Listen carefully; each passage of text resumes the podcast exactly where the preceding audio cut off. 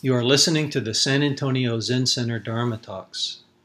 The San Antonio Zen Center is supported solely by donation so that everyone can participate in our offerings and programs regardless of income. If you are able, please consider making a donation to SAZC through the donation button on our site, sanantoniozen.org, or by visiting paypal.me slash sanantoniozen. Thank you for your practice and enjoy the talk.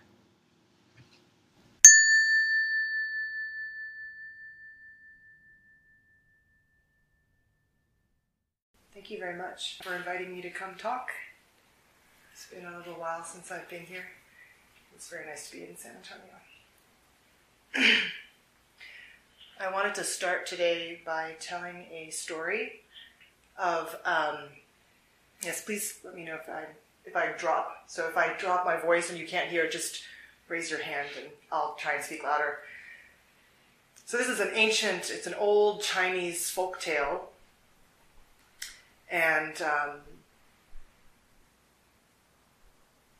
it's kind of a story about realization, but we'll get there. It's a little bit roundabout. The story is um, there was a there was a uh, family, and the father, the patriarch of the family's name was Chokan, and he had two daughters. He and his wife had two daughters, and the oldest one died and so the only one left was the youngest, whose name was um, Seijo. And because she was the only one left, she was she became the most loved child, most revered, and very, very, uh, very special to the family. As it turns out, the family had a. Um, see, let me just try to arrange my it was an extended family, so there were a lot of different um, family members living together. And um, there was a distant nephew of Chokan's who also lived with the family, and around the same age as Seijo, and his name was Ochu. And they became really good friends, and they played, and they were kind of inseparable. And one day, Chokan, the father, made a comment, kind of an offhand comment to Seijun, Seiju and uh, Ochu, and basically uh, said something like, "Oh, you two are so cute and so inseparable. Someday you should be married." And it was just an offhand comment. He didn't mean anything by it, but it lodged in both Seijo and Ochu's mind, and so they kind of thought of themselves as being betrothed. So sadly, when Seijo um, when Seijo came of age, Chokan had decided on another person, a boy from the village, to become her husband. And when he announced this um, to Seijo, Ochu was nearby and he heard it and he became completely heartbroken and decided at that at once he decided I'm going to leave. I can't take this. So he decided to sneak off into the night. And so that night, Ochu left uh, he packed a bag, got into a little rowboat, and there was a river running by the village. And he just got into the, the boat and took off that night. And as he was pa- paddling away, at some point around midnight, he thought he saw somebody running along the bank. He thought, what is that? Who's that? So he pulled over onto the bank, and there was a rustling in the bushes, and it was Seijo. And she had been chasing the boat all this way. So he pulled up, he pulled to the side and got out, and she jumped out of the bushes, and they embraced and decided we need to go off together. So she ran away from home to be with uh, her good friend uh, Ochu. So they go off down the river and they end up pretty far away, and they start a life together. They um, end up having two children, getting married, have two daughters, and they live a life together for a number of years in this distant village. And one day, Seijo says to Ochu, You know, I really miss home. I miss my family. I miss my father. I miss my mother. I miss the other uh, uh, kids that we grew up with. I kind of want to go back. And Ochu says, Yes, you know, I've been thinking the same thing. Maybe if we go back and uh, ask for forgiveness, we will be uh, accepted. We can go back and, and be forgiven. And so they decide, well, let's, you know, surely maybe they'll be happy to see us. Maybe, you know, we've got these two beautiful daughters. Uh, let's go back. Let's go back and, and ask for forgiveness. So they go, and when they get up, they make the journey back to their home village. They get back to the, they get to the little port, and things have changed quite a bit. There's like now there's a bustling port, and you know as things go. And uh, when they pull out of the boat, Ochu says to Seijo, "Why don't you wait here with the children, and I will go up and make my apologies to Chokan."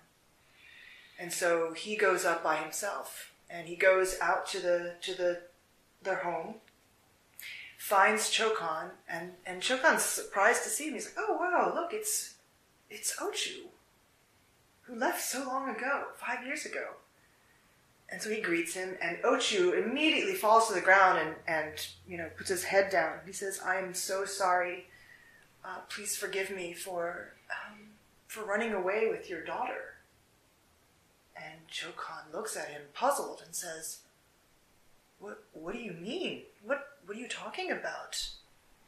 And Ochu says, "Well, Seijo and I eloped together, and and now we have children, and we've been gone for for five years."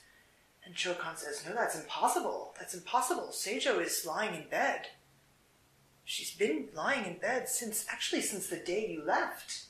She's been in a stupor." She hasn't said a word. And Ochu says, No, no, no. Seijo's down with down by the river with the two children. And Chokan can't, she just does not believe it. So he says to one of his, uh, uh, a butler, he says, Could you go down with, uh, with Ochu and see what he's talking about? Because surely this is not happening. I can show you right now. Seijo is lying in bed. And so the, the, uh, they all go down, except Chok- Chokan doesn't go down, but Ochu takes this, the butler down. And sure enough, Seijo is down there with these two beautiful girls. And so they get into a cart and, and they, they come up together. And Chokan is with Seijo, with, with his, who he thinks is Seijo, in the bedroom, and she's lying there in a catatonic state, just kind of glazed over, as if in a stupor. And as the cart starts coming in, pulling into the courtyard of the house, suddenly the Seijo in bed gets up, and the Seijo in the cart gets out of the cart, and they walk towards each other. And when they see each other, they both smile. And they keep walking, and when they meet, they become one. So the question in this koan who's the real Seijo? Which one is the real Seijo? The one who left home five years ago, had a whole family, had a life, or the one who fell into a stupor and lay in bed for five years without speaking, never got married, just lay in bed? So this koan is well, it's a folk tale that that was turned into a koan in uh, China, and the koan, as you might imagine, it's it, it's an uh, uh, a metaphor for when we ourselves are separated. So the name of the story is Seijo separated from her soul. Seijo and her soul were separated. So I wanted to bring this up as a way of talking about our practice, in particular, talking about Dogen Zenji, the founder of our school in Japan, uh, his understanding of what practice is practice enlightenment. So before Dogen, when Dogen was a young, uh, uh, pretty young, in his 20s, um, he was a student of Tendai and there's an understanding in Tendai that you are already completely perfect as you are and uh, completely enlightened. You have uh, everything inside you. Every single human being, every living being has a Buddha nature that is inherently good and wise. And Dogen's question, when he was a young Tendai student, if this is true, if we're already inherently enlightened, we're already inherently have awakening, what need is there for practice? Why should we bother with chanting sutras, sitting zazen, following precepts, following the paramitas? If we're already enlightened, what need is there for any effort whatsoever? So this was Dogen's big question that led him to China. And when he led, when he went to China, the first thing that happened, he was on a boat and took this perilous journey across the sea to China. And the first thing that happened, the boat was somehow, I think, quarantined. There was something, so the, the boat was in, in harbor, and he, he couldn't get off the boat yet. But a, but a, a, a Chinese um, monk came aboard and the boat coming from Japan was bringing some beautiful shiitake mushrooms. And this monk who came on board wanted to purchase some of the mushrooms. And I'll just read a little bit of that story.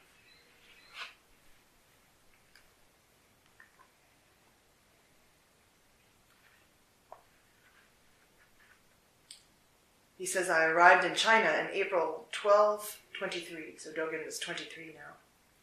But being unable to disembark immediately, I stayed on board ship in the port of Ningbo. One day in May, while I was talking with the captain, an old monk about 60 years of age came directly to the ship to buy mushrooms from the Japanese merchants on board. I invited him for tea and asked him where he was from. He said he was the Tenzo at the monastery on Mount Ayuwang, and added, I'm originally from Shishu, although I left there over 40 years ago. I am 61 this year and have practiced in several Zen monasteries in this country. So he tells him a little bit about his background and says, I visited the monastery on Mount Ayuwang, though I spent my time there totally confused as to what I was doing. then, after the summer practice period last year, I was appointed the Tenzo. Tomorrow is May 5th, but I have nothing special to offer the monks. I wanted to prepare a noodle soup, but I did not as I did not have any mushrooms to put in it, I came here to buy some. Dogen asks, When did you leave Ayuwang? He replied, After lunch. Dogen says, Is it far from here? About 14 miles. When will you go back to the temple? I'm planning to return as soon as I've bought the mushrooms. And Dogen says, You can't imagine how fortunate I feel that we were able to meet unexpectedly like this. If it's possible, I wish you would stay a while longer and allow me to offer you something more. And the Tenzo says, I am sorry, but that is impossible just now. If I am not there tomorrow to prepare the meal, it will not be made well. But surely there must be others in a place as large as Ayuwang who are capable of preparing the meals. They will not be that inconvenienced if you are not there, will they? And then the Tenzo says, I have been put in charge of this work in my old age. It is, so to speak, the practice of an old man. How can I entrust all that work to others? Moreover, when I left the temple, I did not ask for permission to stay out overnight. And then Dogen says, But why, when you are so old, do you do the hard work of a tenzo? Why do you not spend your time practicing zazen or working on koans of former teachers? Is there something special to be gained from working, particularly as a tenzo?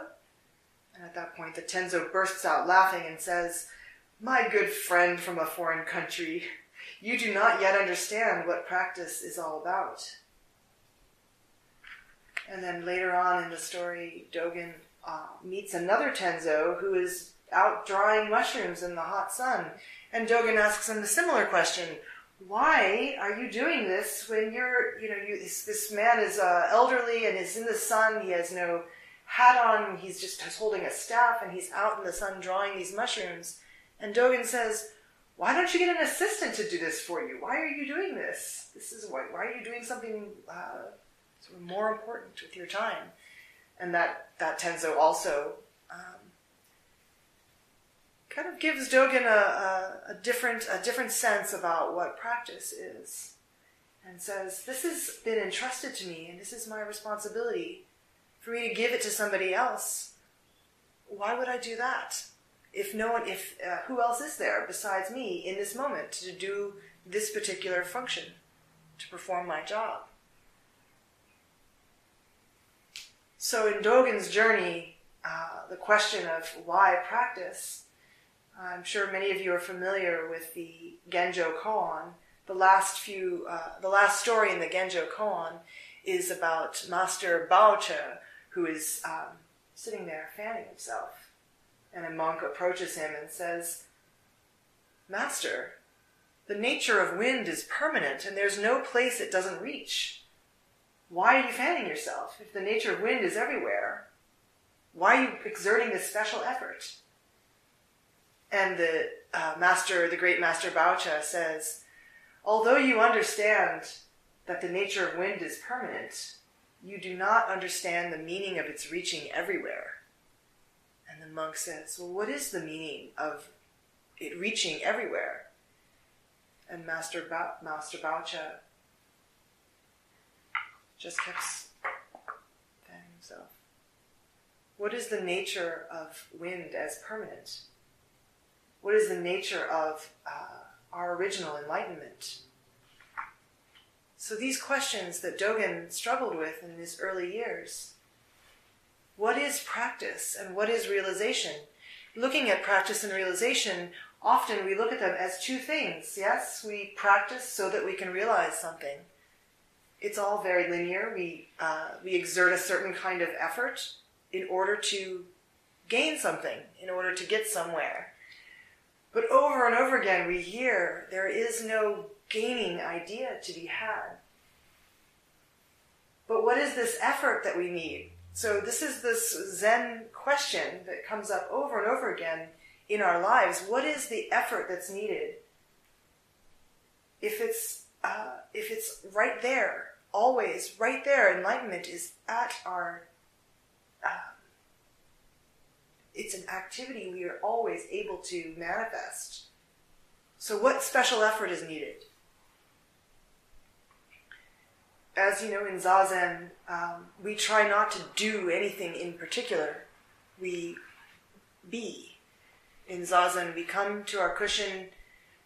Oftentimes, we our minds just out of habit are thinking, planning, maybe ruminating about the past, trying to figure out the future. So hard to come back to this present moment.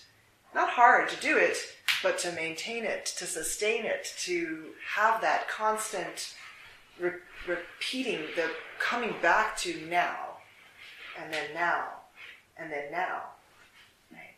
The effort that's involved is not the particular kind of effort that we normally think of when we think of efforting. The doing mind, the busy mind, the one that's trying to get somewhere. So effort without having a gaining idea, what is that? How does that even, um, to our minds often, it's like, what does that even mean? To make effort. Normally, making effort means you're, you have a goal in mind. And yet, having a goal in mind can be what gets right in your way when you're practicing. Whereas practice enlightenment, two sides of the same coin, thinking of that as, you know, oftentimes we think of our practice as this linear thing. We come into the Zendo. We have special places like this place. I mean, we can practice anywhere, right? We can, we're, so we're, we're told practice can happen anywhere in any moment and yet we construct places where um, that we make sacred. We make uh, we we fill a space with the intention. How many of you have the experience when you walk into the Zen center? Something inside kind of releases or shifts. It's kind of like your whole body reorganizes to be in a space of awakeness. Just by having this space that we've all um, whatever space we have that we've imbued with our intention. intention to wake up.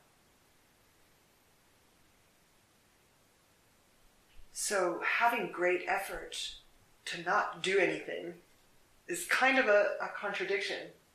And yet, this linear practice, at every moment that we practice, whether it's in the Zen center, in a, in a seated, a seated practice, or just before the talk, doing a little bit of soji, it's the same thing. Now, try and bring soji, zazen mind, to your general workday. And it's a little trickier, right? It's a little harder when you're with people who may not be practicing and you've got deadlines and you've got expectations. It's a little trickier to uh, truly believe in your awakened nature and the awakened nature of all beings. A little harder there than it is when you come to a place like a Zen center, which is why we call this a practice space, practice temple. Because we, uh, even though it's uh, our inherent awakeness is always present, just like the moon is always present in the sky, whether it's covered by clouds or not the same thing with our lives. We are always, every moment of the way, this is our linear time. At any moment in our lives, we can stop right there and be awake. Now, of course, it's much harder when the myriad things all come up at once. Yes? I'm sorry, I don't have a clock. Oh, there. No. I have no idea what time it is. Oh, thank you. So I don't have very much time. I was going to talk a little bit about some of the background of our work practice. I will skip that.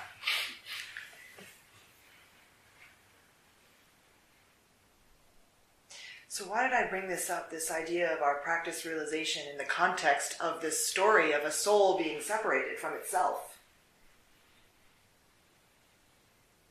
In going back to the story, when Seijo in bed gets up and Seijo in the cart gets out of the cart and they walk together and meet each other, it's kind of, they smile at each other, which when I first heard this story, that was kind of chilling. Like these two, these two separate entities smiling at each other. This kind of like, what was that smile? And sometimes it's, it's like, is it a smile of recognition? Is it a smile of having been separated and then coming back to union? Is it a smile of seeing one's nature?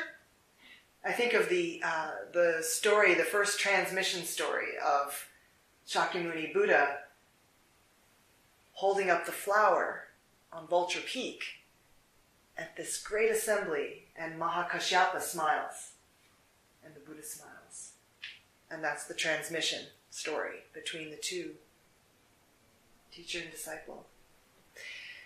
Suzuki Roshi says, in our everyday life, we are usually trying to do something, trying to change something into something else, or trying to attain something. And then he says something interesting. He says, just this trying is already in itself an expression of our true nature. The meaning lies in the effort itself.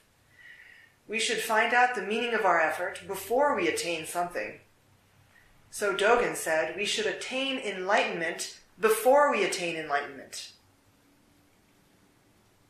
Attain enlightenment before we attain enlightenment. It is not after attaining enlightenment that we find its true meaning. The trying to do something is itself enlightenment. And then in a fascicle by Dogen called Only a Buddha and a Buddha, Yuibutsu Yobutsu, Dogen says, when you have thoroughly awakened in spite of yourself, I love that line. When you've thoroughly awakened in spite of yourself, it will be nothing like what you thought it would be before you had awakened. In whatever way you may have imagined it would be, what you awaken to will not at all resemble what you had imagined, for actual awakening bears no resemblance to what you may imagine it to be.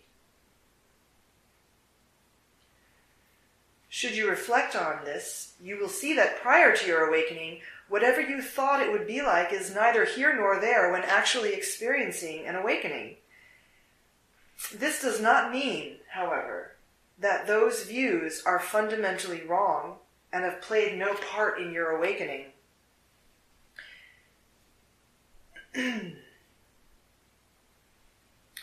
he says, This so called look is that of being untainted. Being untainted does not mean being deliberately devoid of any purpose or refusing to make choices. So oftentimes we think with when we hear of practice and realization as being this being not separate from one another. When Dogen first had this question of what does it mean that we're already awakened? How can we already be awakened before we have awakened? Practice realization not being separate. Maybe this means that we don't, what does it mean to practice in this sense? So Dogen says, being untainted does not mean being deliberately devoid of any purpose or refusing to make choices, nor is it being compulsively preoccupied with trying to be aimless or glossing over everything. How could there possibly be an untainted state in which someone is devoid of any purpose and refuses to make choices? For instance, upon meeting someone, the untainted person does not bring to mind judgmental thoughts concerning just how that other person looks. And with both flowers and the moon, such a one does not think of adding anything to their present brightness and color. Such a one does not attempt to evade the feelings that a spring day is spring just as it is, or that the beauty or dreariness of an autumn day is autumn just as it is. And he or she will be aware that this is not to be taken as separate from himself, or even as being part and parcel of himself. So, in the story of Seijo and her soul being separated, do we think, when we ask the question, which is the real Seijo, already what have we fallen into? Thinking that there's a real Seijo. Surely one of them had to be real and one of them was fake. When Seijo herself is asked which one is the real Seijo, she says, she says, I was not, I didn't even know. I felt like I was in a dream. I myself am not sure which one was the real me. The one with you, sick in bed, or the one with Ochu as his wife. So interestingly, this feeling, this story of separation and reunion, all the way across, going all the way from, from separation to union, what is the difference between separation and union? Enlightenment doesn't necessarily look anything like you imagine it. Even separation is part of our path.